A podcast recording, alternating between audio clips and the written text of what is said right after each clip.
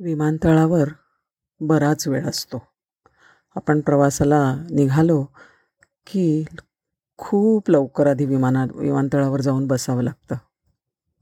एक मुलगी एकटीच निघाली होती प्रवासाला आणि आपल्या फ्लाईटची वाट बघत बसली होती. कंटाळली होती अगदी. तिला वाटलं काहीतरी वाचावं. म्हणून तिथल्या स्टोअरमधनं तिने एक पुस्तक विकत घेतलं आणि तोंड चाळवायला म्हणून एक बिस्किटाचा पुडा खरेदी केला. कुणाचा त्रास होऊ नये म्हणून एका बाजूला वेटिंग एरियामध्ये जाऊन पुस्तक वाचत बसली.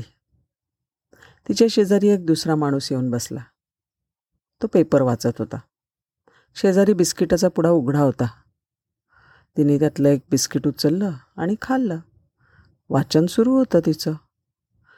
थोड्या वेळेस त्याला लक्षात आलं की त्याच पुड्यामधनं शेजारच्या माणसाने सुद्धा एक बिस्किट घेतलं आहे आणि तोही ते खातोय. हे जेव्हा लक्षात आलं तेव्हा ती मुलगी म्हणाली मनातल्या मनात काय निर्लज्ज मनुष्य आहे. सरळ हा माझ्या माझ्या बिस्किटातनं बिस्किट खातो आहे पुड्यामधनं आणि विचारलंसुद्धा नाही त्याच्याविषयी. छे माझ्या अंगी जर थोडी हिंमत असती ना तर इथल्या इथे ह्याला विचारून सरळ केलं असतं. निदान विचारलं तरी असतं. आणि असं तिच्या मनात असताना एक एक एक एक बिस्किट खाणं सुरूच राहिलं दोघांचं. तिचं मन पुस्तकाच्या वाचनामध्ये बिलकुल नव्हतं. आता शेवटचं बिस्किट शिल्लक राहिलं होतं. तिला वाटलं आता हा हावरट मनुष्य करतो तरी काय? हे बिस्किट आहे तो स्वतः काहील का मला अर्ध देण्याचा आगाऊपणा करेल? नंतर तिला वाटलं हे आता अति झालं आहे अगदी असं म्हणून तिने जागा बदलली आणि दुसऱ्या खुर्चीवर जाऊन बसली. थोड्या वेळाने राग शांत झाल्यावर पुस्तक ठेवायला म्हणून तिने पर्स उघडली. बघते तर काय? आतमध्ये तिचा बिस्किटाचा पुढा जसाचा तसा. बाप रे आपणच दुसऱ्या कोणाची तरी बिस्किटं खाल्ली. खूप लाज वाटली तिला. आणि तिने त्या व्यक्तीकडे बघितलं माणसाकडे बघितलं. काहीही न विचार करता न बोलता त्या व्यक्तीने आपली बिस्किटं तिच्याबरोबर वाटून घेतली होती. आणि तिने बघितलं बिस्किटाच्या पुड्याकडे तर शेवटचं बिस्किटसुद्धा त्याने तिच्यासाठी अख्खं तसंच ठेवलं होतं. तिला तिची चूक समजली. आपल्या आयुष्यामध्ये कितीतरी वेळा आपण असं दुसऱ्याच्या वाटणीचं जेवतो दुसऱ्याच्या वाटणीचा डबा खातो आणि त्याची आपल्याला जाणीवसुद्धा नसते.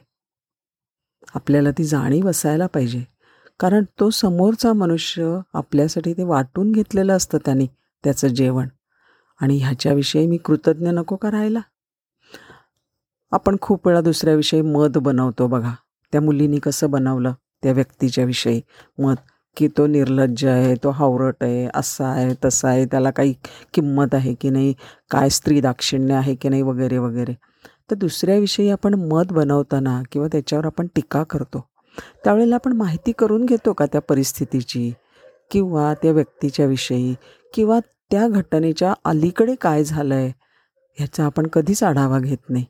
आणि असा आढावा घेतला तर आपण बिलकुल दुसऱ्याविषयी टीका करणार नाही.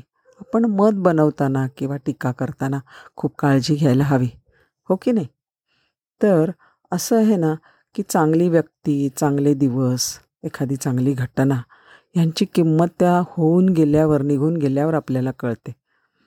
चांगल्या चांगल्या व्यक्ती आपल्या आयुष्यात येतात. चांगले दिवस असतात त्यावेळेला आपल्याला नाही त्याची किंमत कळत. त्यावेळेला आपण आपल्या अहंकारात असतो. आपण आपल्याच मोठेपणाच्या धुनकीमध्ये असतो.